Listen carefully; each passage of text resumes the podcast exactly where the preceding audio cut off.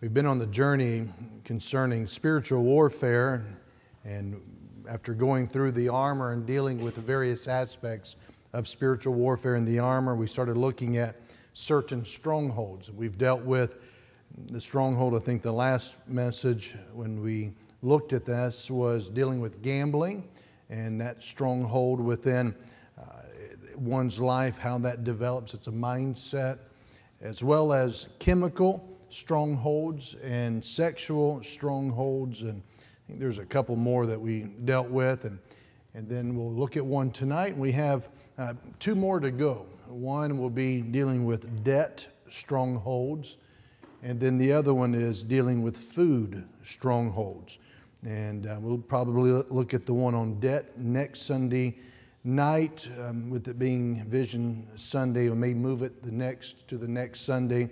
And then food stronghold, that'll be in about twenty pounds. And so we'll see how the Lord leads on that one. And but we got to get it in there. And so let's look at the passage tonight. And, and this is the same passage we've been looking at. I want us to still refer to this so that you know when you face whatever your stronghold might be, that we have a passage to go to. And while it may not target in specificity that particular stronghold that I'm facing at the moment, it deals and helps me understand this matter of God's mindset and deals with the whole battle that's raging. And so let's look at it here in Ephesians chapter six, and, and let's stand and give our respect to the Word of God as we read this familiar passage. I hope it's familiar, and it'll be a good, good opportunity to use this time even um, uh, in just reviewing. One of the great ways to memorize Scripture is just simply review. Just review. Don't even set out to memorize it. Just review. Just go over it, and it'll come to memory. It's great to see the young people be able to quote and recite such long passages of Scripture and getting the Word of God into their heart and uh, getting to a place where they are becoming familiar with the Bible, and that's really good because ultimately we want them to become very familiar with the author, and that's a great blessing. Wednesday night, um, Priscilla, she reminded me right after the service uh, the mistakes I made in the message, and, and that was very encouraging because she was getting it in class and letting me know it was Elisha, not Elijah. And um, and it was Gehazi, not Gehazi. I said, well, Gehazi. I said, you know Ben-Gazi. She said, no. I said, well, don't worry about it. It has nothing to do with it. And, and I can't even work my way around uh, their knowledge at this point. And, and, but it's good. It's very encouraging. I just have to explain, when I put it in my notes wrong, I am, I've, I'm always a step ahead of what I'm saying. And so if it's in my notes wrong, it's going to come out that way. And, uh, and that happens more often than I would like, but it does happen. And so that just reminds you that um, I need uh, I need to talk to the person who puts my messages together, and that's that's really the problem there. And so, uh, but I'm very encouraged with what our young people are learning. Ephesians six, verse ten. Finally, my brethren, be strong in the Lord and in the power of His might. Put on the whole armor of God, that ye may be able to stand against the wiles of the devil. For we wrestle not against flesh and blood, but against principalities and against powers, against the rulers of the darkness of this world, against spiritual wickedness in high places. Wherefore, take unto you the whole armor of God, that ye may be able to withstand in the evil day, and having done all, to stand. Stand therefore, having your loins girt about with truth, and having on the breastplate of righteousness, and your feet shod with the preparation of the gospel of peace. Above all, taking the shield of faith, wherewith ye shall be able to quench all the fiery darts of the wicked, and take the helmet of salvation and the sword of the Spirit, which is the Word of God, praying always with all prayer and supplication in the Spirit, and watching thereunto with all perseverance and supplication for all saints. Tonight I want to preach briefly tonight um, as these strongholds tend to be very concise. I want us to look at how we can have victory over emotional strongholds. Emotional strongholds. Thank you. Please be seated. As with each of these, we're simply looking at the same pattern. We're looking at the stronghold itself, and then we look at the matter of God's viewpoint of the stronghold, then we look at God's solution. Those are the three things as we've looked at each stronghold. That's how we're approaching it. We've stated in the past that a stronghold is simply a pattern of unrighteousness that holds you hostage outside of the will of God. It's a pattern of unrighteous behavior that holds you hostage outside of the will of God. And far too many Christians are being held hostage by emotional strongholds. And what I mean by that is things such as anger, depression, discouragement, frustration, inferiority complexes, fear, countless other volatile feelings. Now, people deal with emotional strongholds, they tend to recognize it or they tend to know it. You know, it, it's somebody that when they wake up in the morning, they don't say, "Thank you, Lord, for this new morning that you've given." Rather, instead, they're saying, "Lord, help me face this morning." And it's that way on a regular basis. They're always looking at the, the stronghold as being that which is overpowering in their life. They struggle simply to survive, and they often live in a perpetual state of hopelessness, worry, or despair. An emotional stronghold is not the same as simply having a bad day. We all have bad days, even bad weeks. But an emotional stronghold is an attitude or it's an emotion that stays with you daily. It does more than just show up from time to time.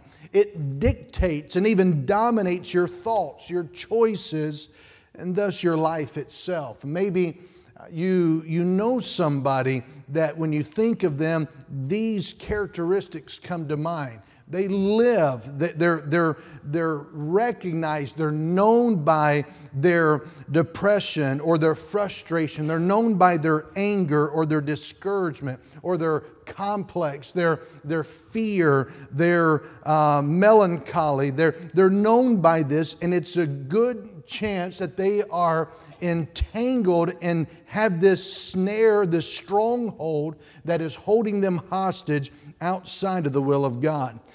God never ordained for you to wake up every day being depressed. Amen. God never ordained. He never uh, did predestine. Predestined is a good word. In Romans chapter eight speaks of that. When you were saved, when, when you and I were saved, God predestined that we would be conformed to the image of Jesus Christ. Amen. And in that plan of predestination for God's people, And, and just, just so you understand, because some people, they check out in between statements, God never predestined some to be saved and some not to be saved. Predestination has to do with those who have been saved. God predestined everybody who gets saved to be in victory. That's basically what the Bible teaches in that matter of predestination. And in that plan of predestination, God's plan for your life, it never includes you waking up being paralyzed by fear. That was never God's plan. He didn't create you to carry anger around for five, fifteen, or fifty years. Rather, what God did promise is found in the words of Jesus in John ten and verse ten. "I have come that you might have life, and that you might have it more abundantly." See, if you're not experiencing the abundant life, that, that is regularly in victory, shocked by defeat, rather than regularly being gripped by a stronghold and shocked by, "Hey, this is a good day." You should be shocked when it's not a good day. Why? Because of God's promise and provision for the abundant life. And if you're not experiencing the abundant life that Christ freely gives, it may result from living with an emotional stronghold. See, God wants to free you from the endless, the fruitless, task of denying or suppressing emotional strongholds through distractions in your life, pills, entertainment, even spending.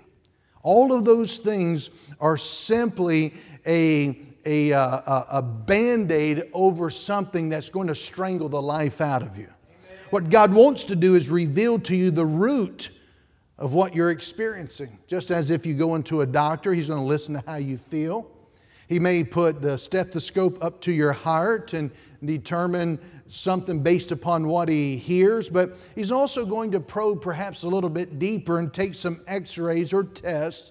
And that is the same when we're looking to overcome strongholds, and especially emotional strongholds, because it involves going deeper, deeper than just how you feel. We want to discover the root, the cause behind it. Certainly some emotional strongholds are tied to physiological causes. There's no doubt about that, such as a chemical imbalance. And those need to be addressed physically. However, a large number of emotional strongholds are not physiological. They're rooted in sin. I mean, let me just say, too, going back to the physiological and the physical. If it is such a thing as a physical chemical imbalance, it would do you well to get that solved and settled versus tolerating it and, and allowing it to spill over or to, to have greater control and effect in your life that results in the fruit of that, which is still anger and depression and frustration and inferiority complexes. Even if it is a physiological cause, get that figured out. And don't, don't rely upon what you find on the internet. Amen. I just was talking uh, and with Missus Schultz when she was here, and we were talking about some medical things, and we gave a term for something, and she says, "That sounds like one of those that has a lot of prefixes and suffixes and no substance." I said, "That's a great way to put it." And there's a lot of people who live with, "Here's what I have." And, and, and, and they never get it diagnosed medically. They may have gotten some someone who has a certificate that may call themselves a doctor. I'm just saying, you go whatever route you go, but when it causes you to live under the dominion of anger and frustration, discouragement and depression on a regular basis, you're not acting wisely. But I want to go on with many, many emotional strongholds are not physiological. They're rooted in sin. The sin may be your own, or it may be somebody else's sin that's affecting you, or the environment that you're in that's contaminated by sin. Maybe you were abused as a child. You were raped, betrayed in a relationship, unwanted. It wasn't your sin that created that stronghold of fear or insecurity or guilt or shame that you may be facing now, but it was still sin that caused it. See, emotional strongholds often come as a result of an atmospheric sin. An atmospheric sin is a sin that so clouds the atmosphere around us that it results in an affecting us whether we committed the sin or not. Similar in concept to secondhand smoke and lung cancer. You may not have smoked the cigarettes yourself, but studies show that if you grew up in a home that was chem- contaminated by cigarette smoke, you still have a higher potential for contracting lung cancer. It's because of the atmosphere in which you exist. Same holds true for sin. An environment that's deeply contaminated by sin, it leads to greater susceptibility to emotional strongholds. Don't take the victim route. We're just saying we want to understand and diagnose what is causing or contributing to this. Now, there are at least three general categories of emotional sins. And these three would be the past, the present, and the future. The first category includes the strongholds rooted in the past. This is when emotional damage happens during a person's developmental years, either through trauma, neglect, or any negative factors. These situations create emotional grooves in your mind that eventually become part of our normal mode of thinking and perceiving. A biblical example of someone who had a past, who had past emotional strongholds to overcome would be Joseph. Joseph in the Old Testament, who was picked on by his brothers and eventually betrayed. He was left for dead and then sold into slavery as just but a youth. The next category of emotional strongholds are those that are part of your present. This is when the trials and tests you're currently facing result in a continual emotional fatigue. Maybe it's a bad relationship or an unstable work environment. It could be a health challenge, financial burden, problems with your children or your spouse or something else. That's when the challenges of each day relentlessly attack your emotional well-being. Maybe a great example of this one would be, comes to mind is the Apostle Paul. In Second Corinthians chapter eleven, verse twenty-three through thirty-three, I think is a great passage to write down and look at when you're going through some present difficult circumstances. I'm not going to read the passage, but I want you to hear what Paul did face. He was beaten, imprisoned, hungry, facing physical ailments, often in danger of death. Yet Paul labored through countless emotional trials, boasting only of God's strength evident in his weakness. The third category of emotional strongholds involves the fear of the future. The fear of the future is what we would call worry. Worry. Have you ever been called a worrywart? I don't know why that ever became a title, but it's really not a good thing that we trivialize it. Worry can be referred to as an interest paid on trouble before it's due. Worry means you're scared about your tomorrow. You ask yourself questions like this. What if I get cancer? What if I have a heart attack? What if one of my children dies? What if we lose our retirement funds? What if we foreclose on our mortgage? What if this marriage doesn't make it? What if? What if? What if? Yet the Bible commands us not to be anxious for tomorrow. Amen. Matthew six thirty-four.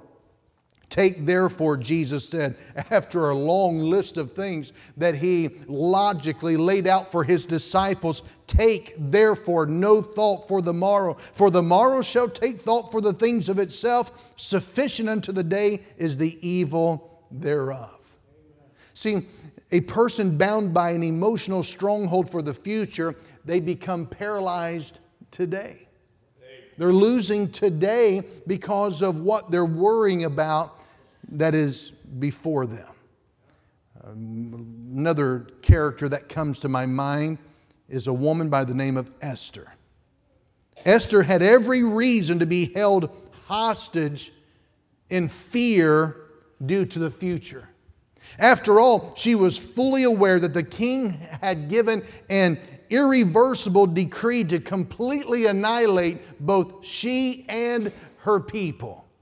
Regardless, you don't find Esther cowering to a fear of the future.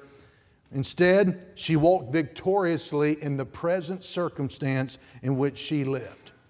I want you to see not only the stronghold, but I want us to see God's viewpoint. When we talk about emotional strongholds, let's, let's look at it from God's viewpoint. Jesus says that in this world, John sixteen and verse thirty-three, he gives us some great insight. In this world, that is the past, that is our present and our future, we're going to face trials. He says, and the effects of sin that we are facing, um, they're going to be there. It, it, we can't get away from it. But despite the trials that we will face and the sin that will, that will surround us, here's what he says. Be of good cheer. I've overcome the world. These things have I spoken unto you, that in me ye might have peace, Jesus said. In the world ye shall have tribulation, but be of good cheer. I have overcome the world. That's God's viewpoint. You say, but God, and God says, you don't have that right. And God declared it. Our emotions are based on the choices we make. Did you know that? Which in turn are based on what you believe. It's not based upon what you say you believe. It's based upon what you believe. If we truly believe that Jesus has overcome whatever we are facing and that we're fully complete in Jesus and we're fully accepted in the beloved, that is going to alter our emotions and how we respond during trials and difficulties and testing. It doesn't mean you'll always feel like being of good cheer all day, every day. It, it does not mean that being of good cheer is automatic. But what it does mean is when you and I have God's viewpoint and you recognize and you truly believe what God says to be true, that He has overcome the world, and faith in Him makes you an overcomer, and you're complete in Him. You are accepted in the beloved, and you recognize that nothing is too hard for God, then you will be of good cheer. That is going to be the norm of your life. That is called revival. John thirteen, fourteen, fifteen, and sixteen, Jesus was teaching His disciples what normal Christianity looks like. And this verse, John sixteen, thirty-three, comes in the midst of His revival discourse of what normal Christianity looks like. Where does it come from? It comes from making right choices based upon right belief. It's a result of relying upon the power of the Holy Spirit. That's one of the things Jesus talked about, John fourteen, fifteen, and sixteen.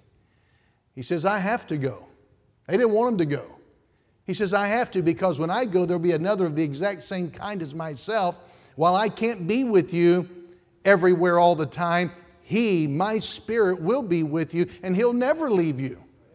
He'll always be with you. He'll be your comforter and guide and teacher into all truth. And when you and I rely upon the power of the Holy Spirit, we can experience normal Christianity being of good cheer. Be of good cheer. This is one of the essentials of being revived. Listen, we've talked about Galatians six, bearing one another's burdens, being a help in restoring people. Don't condone when someone's not of good cheer. You want to be gentle, correct, and point out you need revival. Jesus was of good cheer always. If He's in you, He was in you, He moved in you to live His life through you. If you have the Holy Spirit, you have the power of the Godhead to be of good cheer. That's God's viewpoint. Well, my day's bad. It's not worse than Jesus' days here upon this earth. And He was victorious. He overcame them. Why? So that you can overcome them by the power of the Holy Spirit in you. So we see the, the um, stronghold. I don't know if you really see it or not. God's viewpoint. I'm not sure if you're convinced of it or not. I don't even know if we should move on to the solution. But here's God's solution. And some of you, I think, are snoozing. You snoozing? Is this a snooze fest? I'll chuck a hymnal at you if I have to. You're going to have to, to catch it. This is better than snuff, not quite as dusty. I hope you get some of this. God's solution, number three. The cure for any emotional stronghold. Well, it's not to deny that it exists. It's like talking to the drunk. I don't have a drinking problem, he says. I don't have an emotional stronghold. I'm just depressed all the time. I'm not even depressed all the time. I'm just not happy anytime. I, I'm not discouraged. I'm just not doing well. Denying it's not going to help. Just as you can't cure cancer by pretending you don't have it. You can't overcome an emotional stronghold by wishing it away. I'm just going to stay in bed, and when I wake up, it'll be all gone. No, it won't. You might be arrested, emotional wreck. Neither does the cure come through distracting yourself from it. Again, I'm going to, I'm going to go shopping, and, and, and I'm convinced that many people out there shopping are emotional wrecks. That's what Black Friday was designed for, for all the emotionally crazy, deranged people. Hey. If you're not paying attention, I'll throw anything in there. Distraction, listen, there's nothing wrong with having diversions in our life, but distractions can provide a temporary relief at best, but they're not going to offer you a long-term solution. In fact, it's just going to enable and allow for maybe another stronghold to develop. In fact, oftentimes distraction can eventually develop into such a stronghold that you'll find yourself not just being having an emotional stronghold, but now you've got an eating stronghold, a spending stronghold, a drinking stronghold, a sexual stronghold, an entertainment stronghold, leaving with more to overcome than when you first began, simply because you did not embrace the reality of the problem. You are just trying to deny its existence. You also cannot overcome an emotional stronghold by giving in to it. How do people give in to it? Well, some will cut themselves. Some just end up cussing. Some just shut down. But doing any of those things, they're not going to end the stronghold. You're just going to feed it even more. You're just pacifying it until the next time your emotions ask you to repeat the behavior. So what is God's solution? Well, the key to overcoming emotional strongholds is, as in the cases we've talked about already, it's to understand and address the root of them. It's because emotions, the emotions themselves, they don't really have any intellect with which to reason. You can't just reason with your anger, your depression, your discouragement. Our emotions practically are just dumb. Our emotions don't think. Emotions simply react off of borrowed thoughts. Therefore, whatever or whoever controls your thought life is what's going to control your emotions. And the root of all emotional strongholds can be found in what you think and what you believe to be true. If Satan is influencing your thought life, you will feel what he wants you to feel. If God is dominating your thought life, I'm not talking about dabbling with God. I'm saying when there is Uh, a, a stronghold that is there, you're going to have to get aggressive with God in attacking that area. I do not take chemotherapy because I don't have a need for that. But when I, if I were developed, uh, were diagnosed with a cancer and that was the prescribed remedy, we're going to get serious about it, as some of you have. And some of you may deal with certain strongholds. You cannot afford to dabble with God. The devils, James chapter two, the devils believe in God and they tremble. Amen. But the devils will one day be cast and hurled into the lake of fire for all of an eternity. You cannot be dabbling with God. God must dominate your thought life so that you'll feel what God designed you to feel. Proverbs twenty-three, verse seven, for as he thinketh in his heart, so is he. You're not always what you think, but as you think, that's what you are. Say you go to buy a car. This would be Luigi's pastime. I'm glad it's not a, a sport because Luigi would have his own team. But let's say you go to buy a car and the salesman tells you at the dealership that you, you can't buy this car because he can't offer you a loan, even though you have excellent, stellar credit. But he says you, you, no place is going to touch you giving you a loan. Well, if you were prepared and ready and your heart was set on buying the car, and that's why buying with cash would be a lot better option, wouldn't it? Um, you don't have to worry about that aspect. But you will likely leave that car lot with your emotions running low because it doesn't make sense. However, let's say that dealership called you on your way home and said they made a mistake and you do qualify for the loan. What's your next question? How much is that? And then they say, not only do you qualify for a loan, but you will have zero percent interest. Now your emotions are really high. Can you see in that short moment how your emotions can go from one end to another end like a pendulum swing? And it's based upon what you thought, based upon what you believed. See, emotions merely respond to our thoughts. Therefore, we overcome emotional strongholds through our thoughts.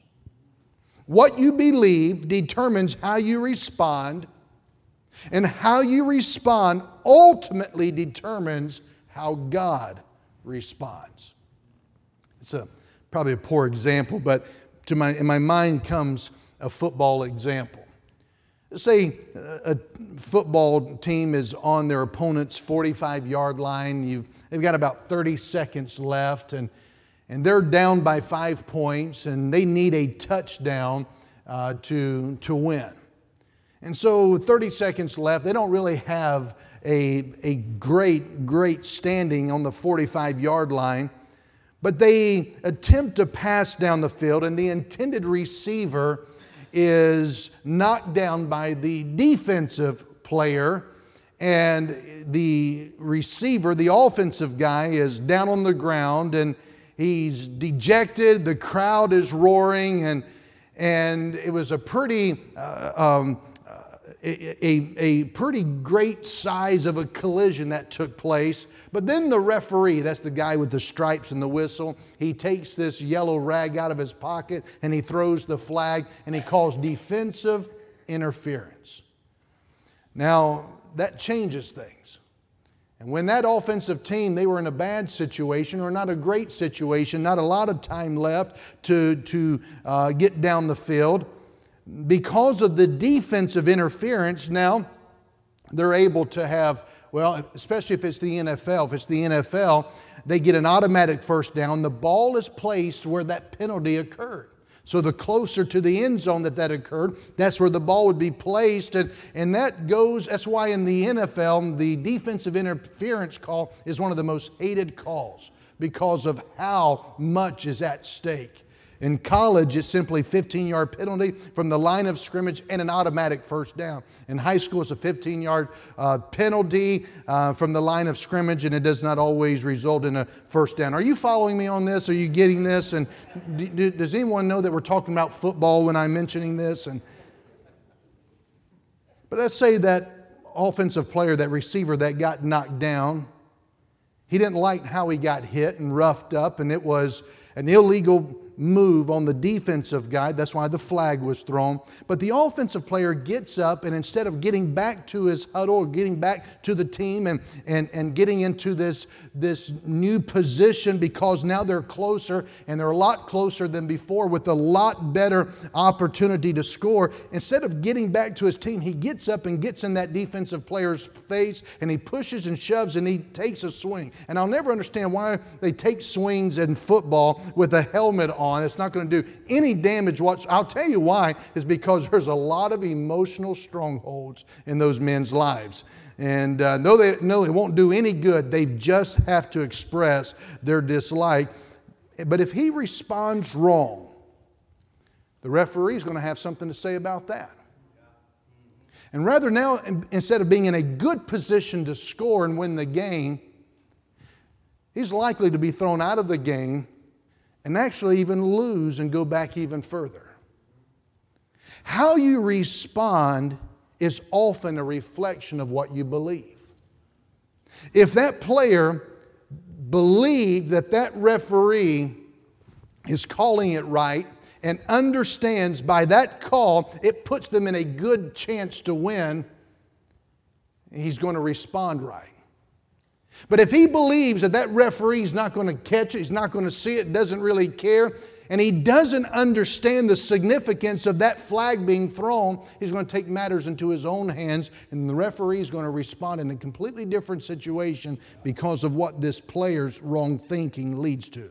Listen, if you don't believe that God has your best interest at heart and that He won't do anything about the wrongs that happen to you or the emotional struggles that you're facing, you're going to try to take things into your own hands. And what happens when we take things into our own hands? What does it look like? We sulk. We complain. We whine. We accuse people of not being what they ought to be. We manipulate.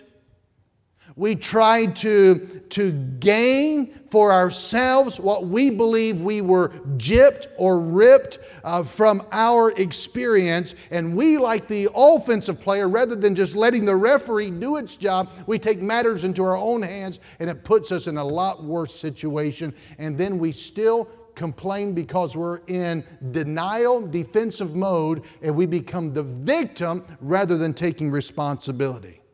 I want to tell you what this does is it places God in a completely different position in your life. He wants to be your deliverer, but He now has to respond to you in a different way based upon what you have done. Friend, God saw what happened to you. He sees what's happening to you and your fear about what may happen to you in the future. He sees it all. We often inhibit His response. We prevent His deliverance in our lives by trying to take care of the things our way. And what that does is it compounds your problem. It doesn't solve it. It compounds your problem, and it adds to your sin, and that atmospheric sin that you experience. It adds to that, and it impacts you even greater. In other words, God is saying through His Word and His promises, He's saying, He's the one with the stripes. He will handle it for you if you will just let Him. Amen. Why don't you let Him? Deuteronomy thirty-two thirty-five says, don't take vengeance. Let God handle it. John sixteen thirty-three, we, we already talked about, He's overcome the world. Let Him deal with it. Isaiah fifty-three and verse five, by His stripes we're healed. Let Him do it. When experiencing intimacy with Christ, that's the key.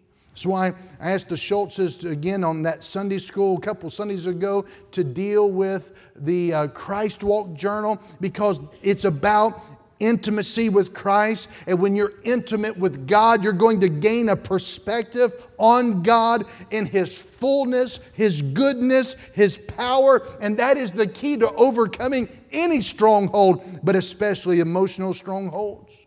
You see, when you know, not in fact, not in theory, not by principle, but by experience, you know that Christ is real. And when you're abiding in Him and you live according to His truth, whatever is going wrong in your life no longer has the final say. Amen. Oh, it may have a say, but it just won't have the say. Jeremiah lived life this way. If anyone had a reason to be bound in an emotional stress, it'd be the prophet Jeremiah. His city was destroyed. His people were falling apart. His future looked bleak. Yet this is what he said. This is what Jeremiah said despite all of that. Lamentations three, verse twenty-one through twenty-four. This I recall to my mind, therefore have I hope. It is of the Lord's mercies that we're not consumed, because His compassions fail not. But Jeremiah, don't you remember that your life is a mess, your city's destroyed, your people are falling apart, and your future looks bleak? He goes on to say, His mercies are new every morning. Great is thy faithfulness. The Lord is my portion, saith my soul. Therefore, I will hope in Him. Amen. I want to tell you, hope, hope, Hope, Bible hope, it can take you a long way. When people are struggling with emotional strongholds, what I endeavor to do is check their hope meter. Because when you've lost hope, you've lost everything. What is hope? Hope is the belief that my tomorrow will be better than my today. I'm not talking about positive thinking. I'm talking about taking God's promises. David knew about the power of hope when life looked hopeless. In Psalm forty-two and verse three, he said, "My tears have been my meat day and night, while they continually say unto me, where is thy God?" See, when your tears are your food, you are no longer eating. You've lost your appetite. You're checking out of life. Yet David, when he reached this low point, the Bible says he encouraged himself in the Lord. You know what he did? He spoke back into his situation. The same chapter, Psalm forty-two. Notice these verses. Verse four, David said, "When I remember these things, I pour out my soul in me, for I had gone with the multitude. I went with them to the house of God with the voice of joy and praise, with the multitude that kept holy day." Verse five, "Why art thou cast down, O my soul? Why art thou disquieted in me?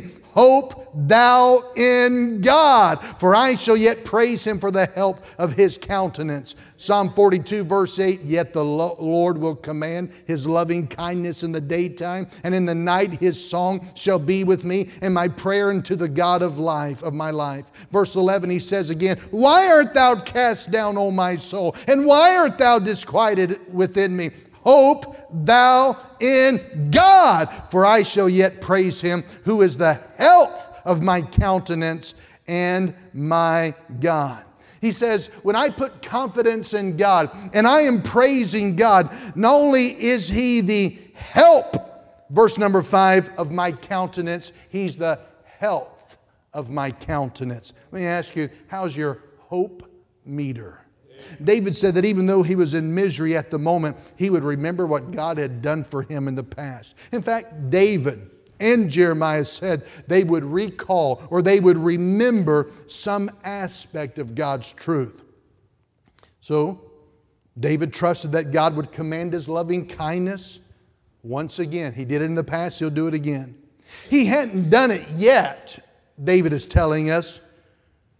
Things still look discouraging, David is saying, but David knew that God would come through in His perfect timing. It was that truth that caused David to change his emotional well-being from that of tears to hope. How's your hope meter? Friend, God can turn a mess into a miracle if you just put your hope in Him. He promises, Isaiah forty-nine verse twenty-three, "And thou shalt know that I am the Lord, for they shall not be ashamed that wait for me." In fact, God is able to turn things around so completely and satisfy you so fully that He will do more than merely bring you out of your emotional bondage. He can even cause you to forget how deep it ever was.